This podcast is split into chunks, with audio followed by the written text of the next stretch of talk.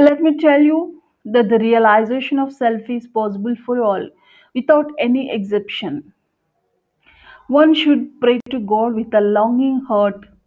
God certainly listens to your prayers if it is sincere. There is no doubt about it. Pray to God, He is full of compassion. Will He not listen to the words of His devotee? He is the Kalpataru. You will get whatever you desire from Him.